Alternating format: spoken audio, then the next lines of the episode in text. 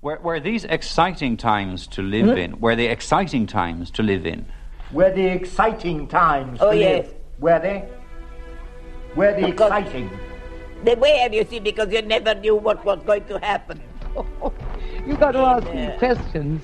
See? I can't start talking. However, I was, yes, born in Dublin. And um, lived. Oh, I think we will have to go in, won't we? See, what I'm doing is I'm uh, watering the, the sweet corn, weeding it out, and feeding it. In it. many ways, it's terribly sad that they've gone. This is a total jungle. And yet, I think in our own modern life, it would be very out of place to have a few of them left. I, I think it's better that they all went than that, you had a few odd ones left behind. It's a bad habit I have that I um, listen more to BBC than RTE. Because they don't have talking programs at the hours of day that I like to listen. I've got to. Got to take off the wellies. But I, fi- I find you in your in your gardening gear, in your shorts and your wellies. That's right. That's it. And I'm 70 years old. I suppose I should be looking a little bit more dignified and respectable.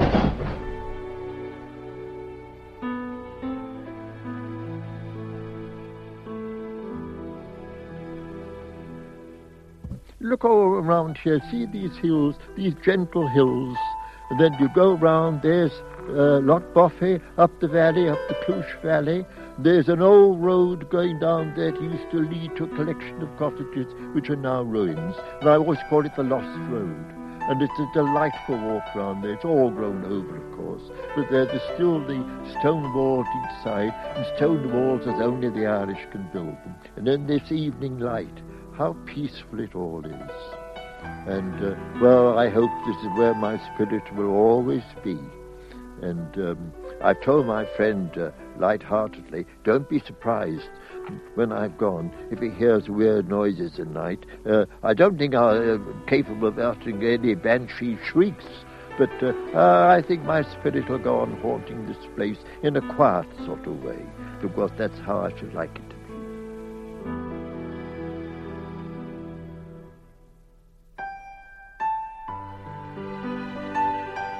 We all adore England and we adore Ireland, so there we are. One just longs for England and Ireland to be the greatest friends. They should be because they're next door neighbours and they're so integrated, aren't they? And one just longs for them to be friends. They can have, Ireland can have its independence and everything, and, and England's just as a good neighbour, which it would be too. They've got the right people in power. Don't you agree?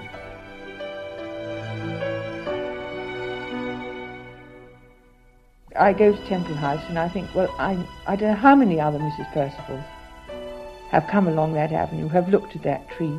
And every time I go to Dublin, I look at the caves of Kesh. They stand out very vividly on the left. And I think of all the Mrs. Percivals, they must have driven, they must have been carried in litters or in carriages. And here I am driving along in my little car. It's a wonderful feeling of, of, of belonging somewhere. And I think where we're so lucky as a family, I think we have cultivated that feeling. And I think a lot of other families who've probably been far longer have forgotten about it.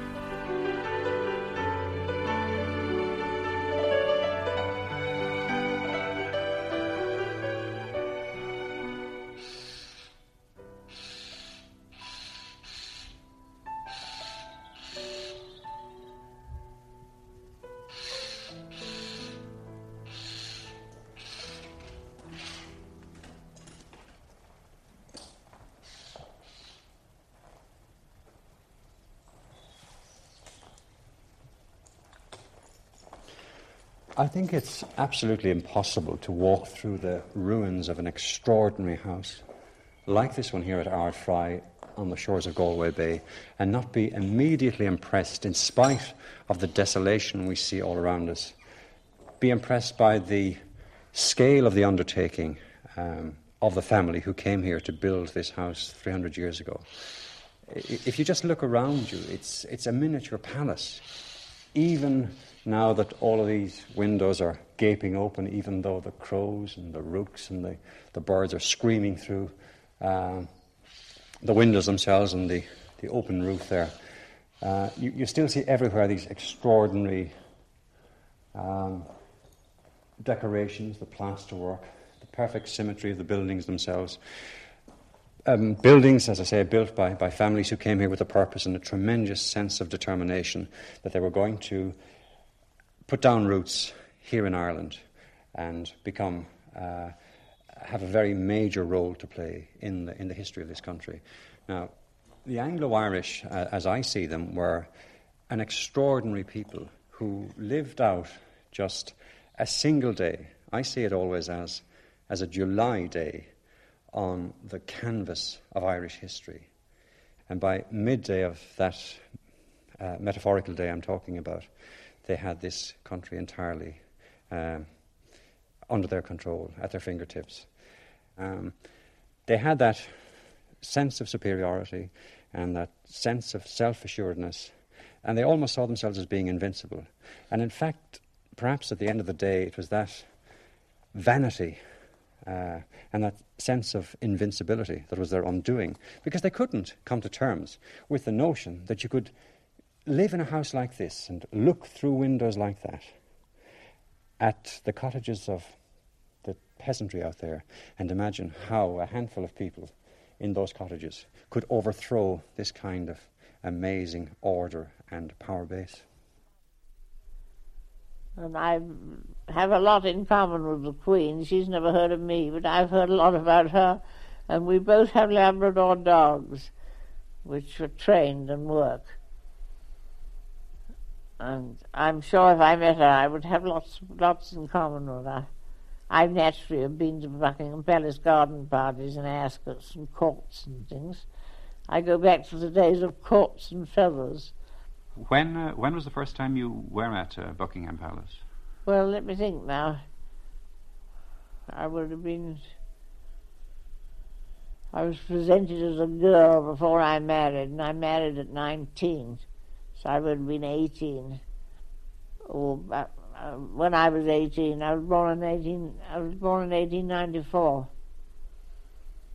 and I naturally, in the course of events, I was presented at Buckingham Palace as a matter of course. We were all, we all sat in the mall for hours and hours and hours, and when we got into the palace, I don't know whether you want the list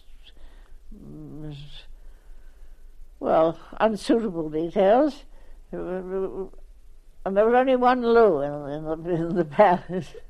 and so there was a gorgeous room with red, red, red brocade on the walls and lovely pictures and things, and about 40 poes laid out in a row, and a lot of doubtful dodgers wondering whether they'd patronize them or not. I can almost just people this great hall here with the amazing men and women who passed through the halls, who led out larger than life, extraordinarily colourful lives uh, with great assuredness and great self confidence um, as they, they established themselves not only here in Ireland, in the houses they built, and in Britain, from which they, to an extent, drew a validation for their existence and, of course, uh, an assurance of its continuity. But from this house, people would have gone out all over the world into the British Empire of the day as soldiers and as statesmen and sometimes as missionaries. And of course, the daughters would have gone and married into the, the houses of the other nobility. Here at home, in Africa, certainly, throughout India, but even more exotically, um, you will find that families like this would have had daughters married all over the face of Tsarist Russia. And that gives you, as you kick your way here through the rum, the crumbling glass and the decaying roof timbers, which probably would have been brought from here, from the West Indies to here. But it gives you some idea of the scale of the tapestry of that July day that this extraordinary race of people, the Anglo Irish, lived through. I would love people to know of those wonderful breakfasts that you used to have in those days. They were a meal which today if you had them for a luncheon party, you'd think was very grand. The breakfast always had a very big copper uh, plate warmer, and on the copper were the hot dishes. They usually were one fish dish. It would either be kedgeree or kippers or finnan haddie or perhaps cold salmon. And then you'd have either game, if it was the right time of year, a game pie or deviled, the deviled legs of turkeys or um, yes, well, that was about the devil. And then there would be an egg boiler, which was a nice little thing, the shape of a large egg, silver thing, and inside it was a place for the eggs to go, and you'd have a, a methylated flame underneath, and people would boil their own egg to eat with their slices of ham. Because the people who, who liked to have the boiled eggs usually had boiled egg and slices of ham. And then there would be lots of marvelous homemade jams and honey, and um, hot scones made for breakfast and wrapped up in a table napkin, very well arranged. But I remember a lovely incident. I was staying at MacGarrett one day, and it was one of the shoots, and a friend of um, Dom Oranmore's called Matt Ridley, and he were talking about how they would take the drives that day. And Dom said, oh, well, it didn't really matter. There was, so, there was no wind, and they could take the drives whatever way he liked. Matt could suggest it. I looked out of the window and I said, no, there isn't a wind, but if there was, it'd be in the east. So Matt said, what on earth are you talking about? Dom looked out and he said, yes, you're quite right, Ingrid. He said, I don't understand you Irish. I never will understand you Irish. It's been agreed that there isn't a wind, and the woman looks out and said, but if there was, it'd be in the east. And the man looks out and he agrees with her. Stuff and nonsense. But I said, no, it's not. It has the look of an east wind. In the west of Ireland, when there's an east wind, there is no colour in the landscape. This is probably um, a breakfast room, judging by the, the size of it, and it's just off the, uh, the great dining room, and it still faces east, which I think many of them would have. And it reminds me of an amazing story um, which I heard in Oughterard some years ago from um, a rear admiral of the British Navy, uh, Admiral Pankridge. And he was perhaps one of the, the, the very last of uh, the ascendancy on whose life uh, a direct attack was made by, it's believed, the IRA or certainly uh, some militant Republican group um, in the 60s at the height of the fishing campaign. At one time, uh, now, they took out, they, they decided to take out a large number of fish. And in 10 days, they took out nearly 300 salmon out of my pool, and I could do nothing about it. Uh, I then threatened someone with prosecution, and then a few gentlemen, I knew who they were, decided to try, try to intimidate me. It was not political at all, and so they put some gelignite uh, behind my garage. And a hell of an explosion. It blew up, blew all the windows in on the on the on the on the side of the house, on the uh, where the where the, where the uh, um, kitchen was. All those windows went for six. My wife was hopping mad uh, because you see, she had a, a, very, very special omelette and souffle which had been made, uh, and finished up full of glass. Anyhow, she didn't worry. She was. She went out. She she she wasn't going to be intimidated like that by anybody. Was I.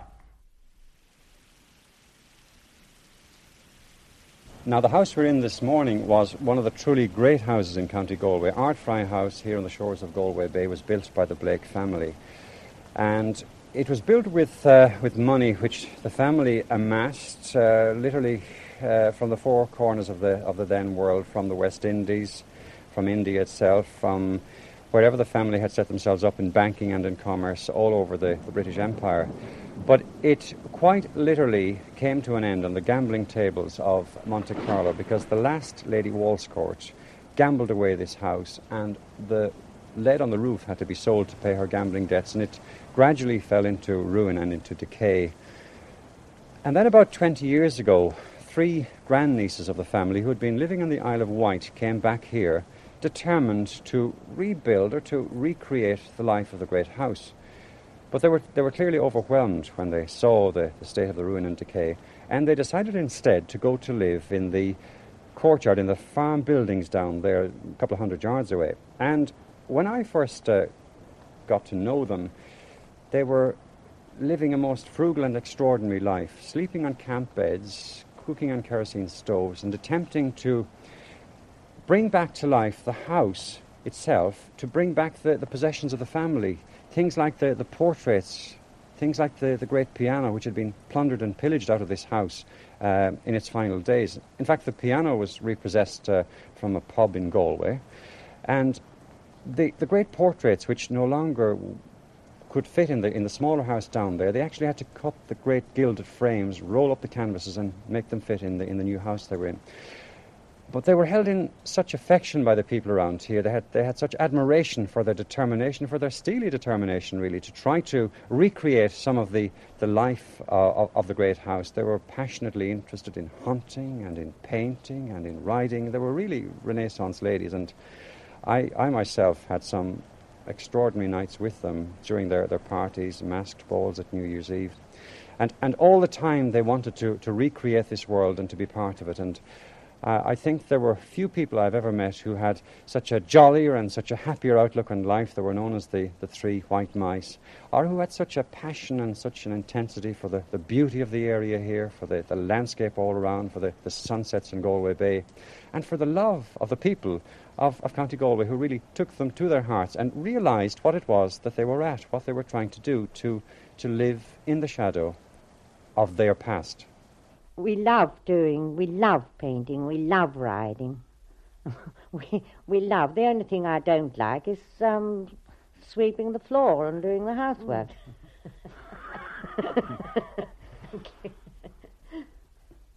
I don't think there's anything else we particularly dislike. no. Getting up in the morning. I don't mind that it's a nice morning. No, I don't, I don't either. If it's a lovely morning, I'd rather be up lovely, heavenly out there in the early morning. A lovely, calm, sunny morning. My goodness, we've got every bird you can think about.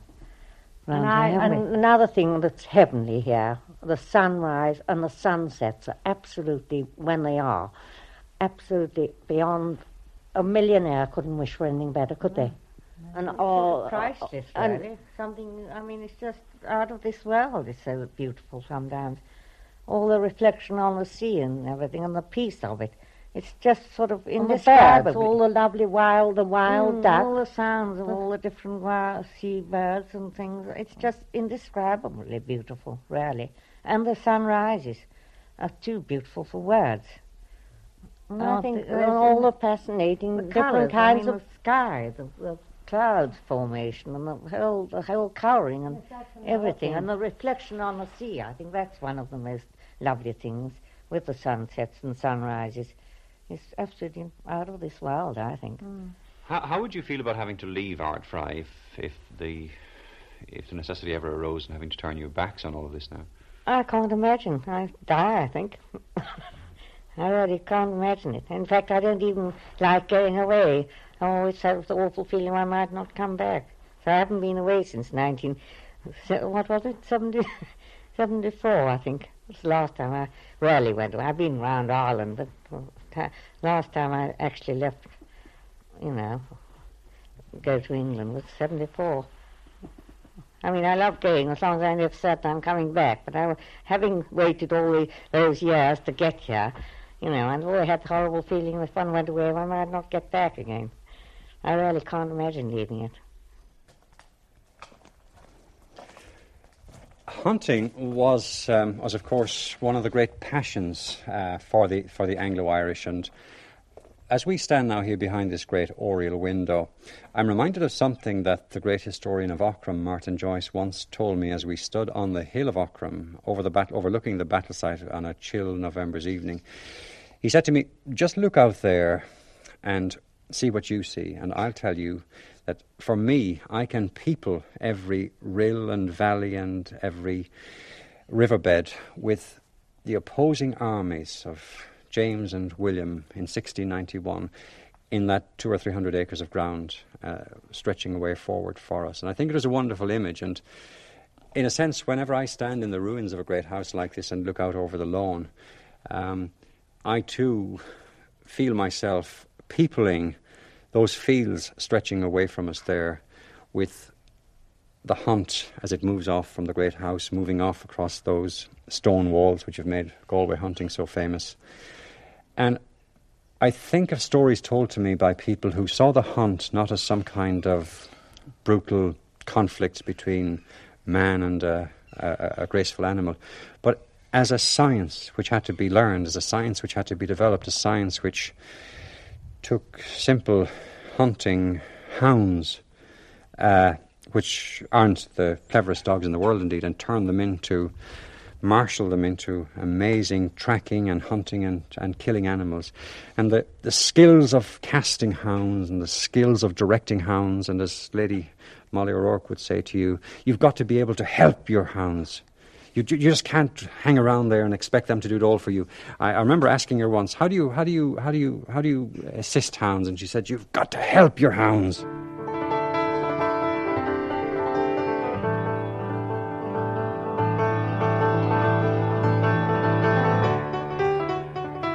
I'd do anything. I'd go through, through, through I don't know what fire if hounds needed me, but if they don't need me, I won't do anything. You didn't actually have your hands tied behind your back, did you, when you were, when you were jumping as a little girl? I did. I did. He wanted me to have an independent seat. I think he could have done it better ways. Anyway, I loved him, and so I did anything he wanted. Now, what, what, what, do you mean by saying if, if hounds wanted you to do something, you'd do anything for them? Well, they need you, I said. If hounds need you. Well, if you're a huntsman, they need you very often. They might be in trouble, or they might be killing a fox, or they might be marking the ground, or they might need you to have lost the line and want you to cast. Uh, part of a huntsman's work is when, hound, when his hounds check to um, to cast his hounds in such a way that he will try and hit off the line. And normally, what a, a good huntsman does is that he normally casts in the opposite way to where he thinks the fox has gone. And he will cast in a circle, in the opposite way to where he thinks the, the, the hound has gone. And normally what happens is when he starts his circle, as he casts round, generally before he completes his circle, he's lucky enough to hit the line off. Uh, um, as I say, it takes it takes a, huntsman with great skill to uh, to um, to cast his hounds well. Uh, generally, they know they have a couple of hounds whom they rely on completely, and if they can see one or two hounds uh, um, responding to a line, well, uh, they get great assistance that, that way. All right. Thank you very much.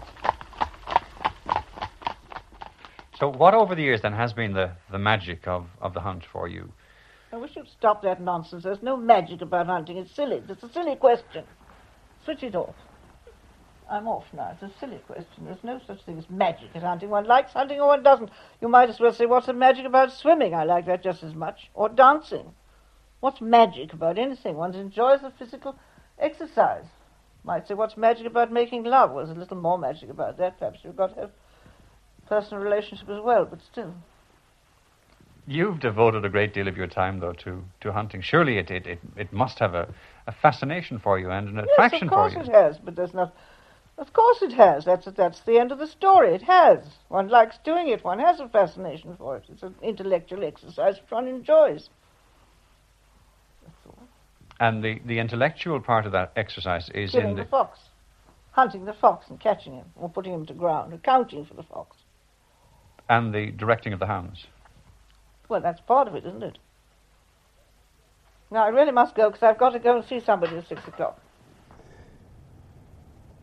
Now, of course, there is a darker side to these great houses, and uh, I encountered that for the first time about three years ago in a very personal sense when I was going through some documents in the National Library trying to trace aspects of my own family history.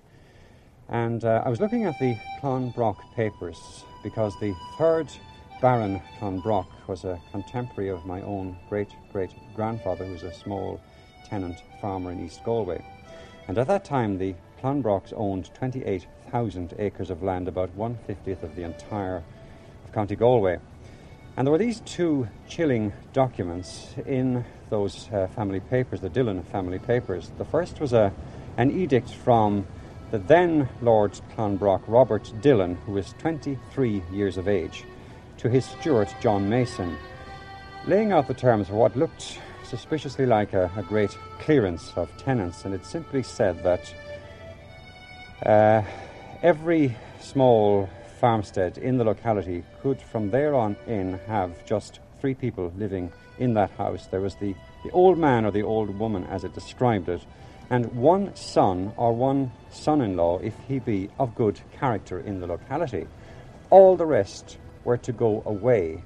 And uh, the, the, with a flourish, the young Clonbrock signed this document and it was given to his steward. And John Mason was to decide who was to go or who was to stay. And in the same collection of papers, there was this other document a collection of riddles and rhymes and teasers in Latin and in French and in English, written by the, the ladies of the same great house.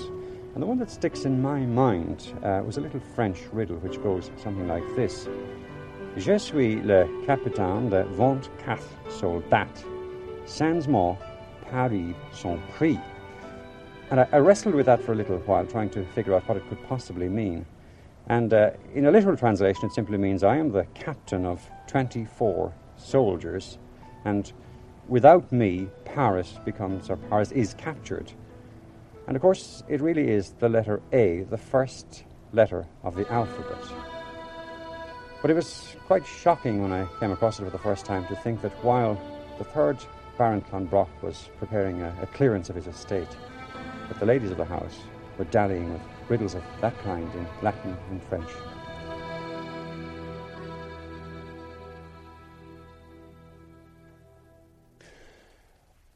I suppose sometime in the late 70s and early 80s, collecting the stories of these great houses and the, the families who had lived in them became something of, uh, of a grand passion of mine.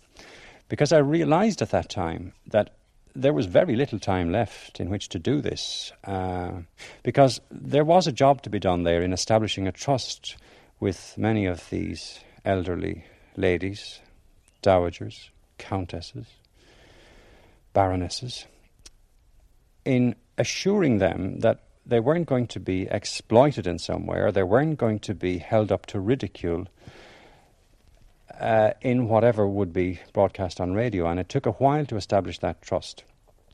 And I remember once in Strokestown, in the case of uh, Olive Hales Pakenham-Mahon, she knew she was dying. And she agreed to do an interview on one condition. And I found it an extraordinary request at the time, but now I realize precisely what she was asking. She said, I will tell you my story, young man, if you don't take my dignity away.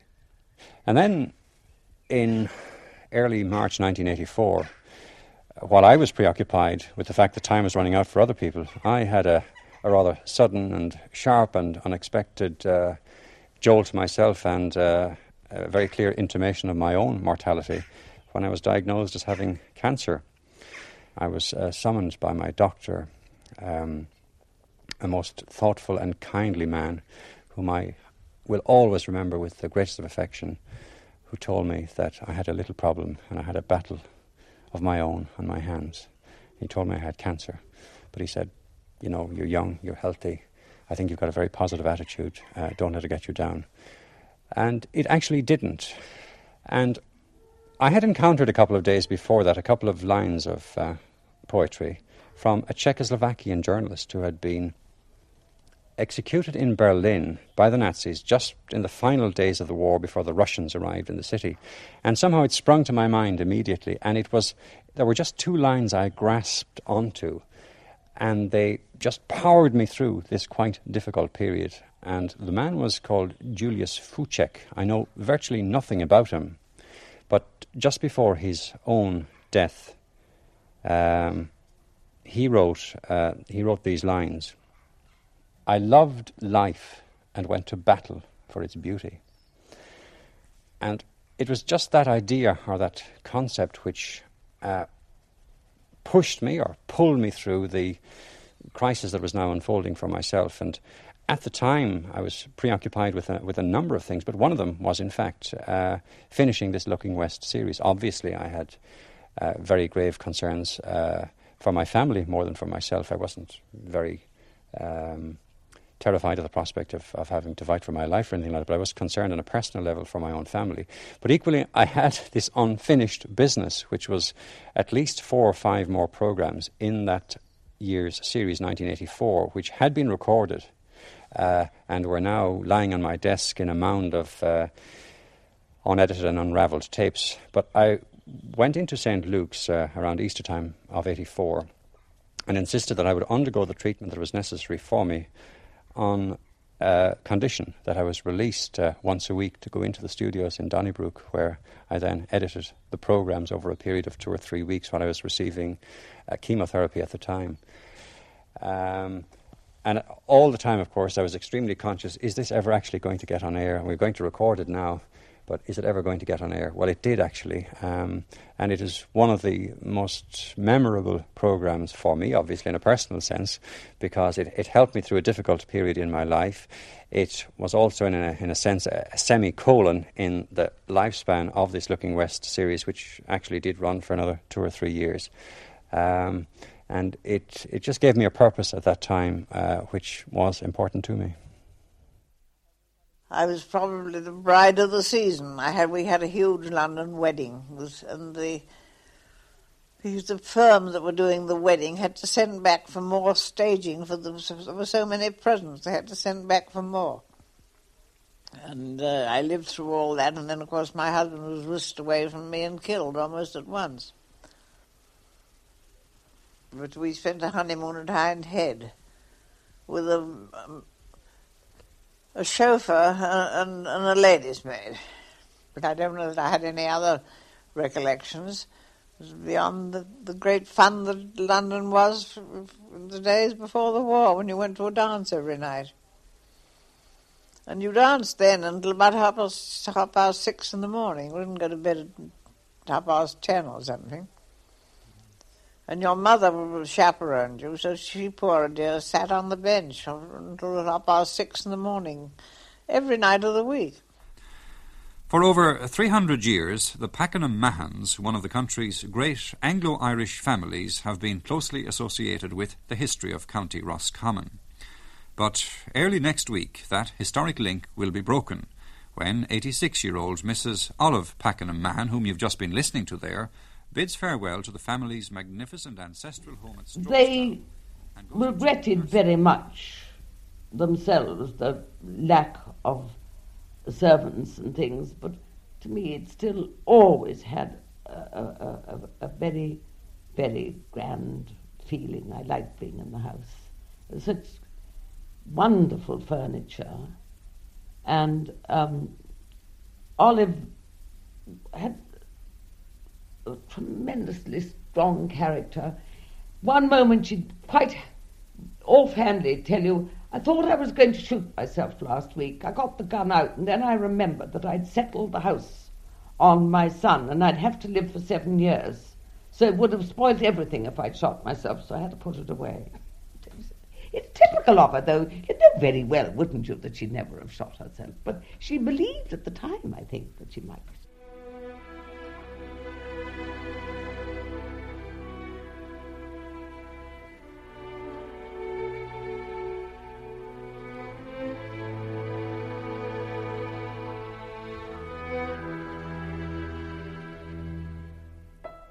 Does the future hold in store for you?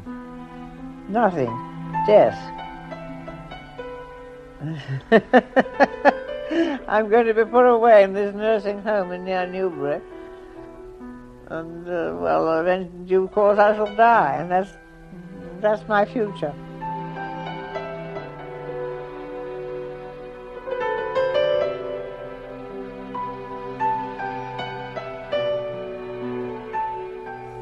One thing I do find very hard in this country is the way we leave our ruins standing.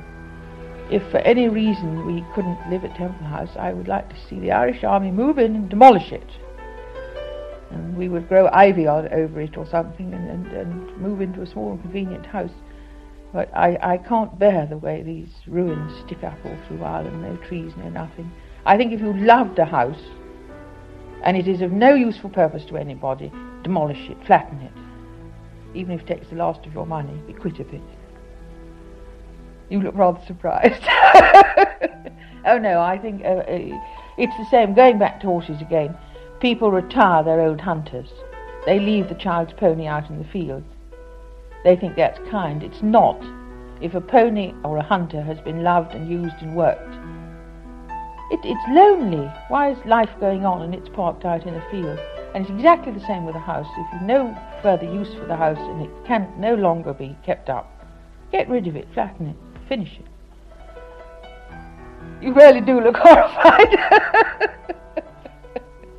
oh no, I think a clean end is the best for houses and horses.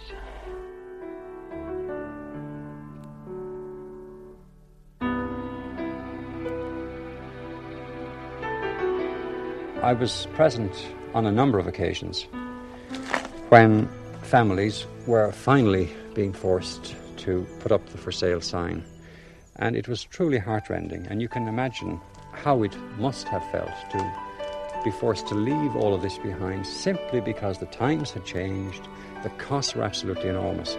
But I would say of them that by and large they did not go easily from houses like this. They did not surrender without a tremendous struggle. I suppose for me, probably the most poignant moment of all was standing on the doorstep of Tullyra Castle as uh, Lord and Lady Hemphill prepared to leave it a number of years ago. Uh, there's so many things to tell about the place. As I say, it means so much to me. The, the, the walls, the, the, everything when I go out every evening round the yard and I come up from the stable yard and see see the castle stand castle standing over me. It's something magnificent, peaceful, quiet, seems to talk to you. And every evening when I'm here by myself, I am never lonely. The whole place seems to just look after one and protect one. And you go down, I go down the yard every night in the winter to feed the horses. It was quite a long way down. Walk across the courtyard and I look up at the castle and it talks to me. That 15th century castle just talks to me. I feel it protects me. Then the rooks, they're talking to one, whether it be in the morning or the late evening. And then you see the walls of the place and you, we wonder to ourselves what it must have been like before.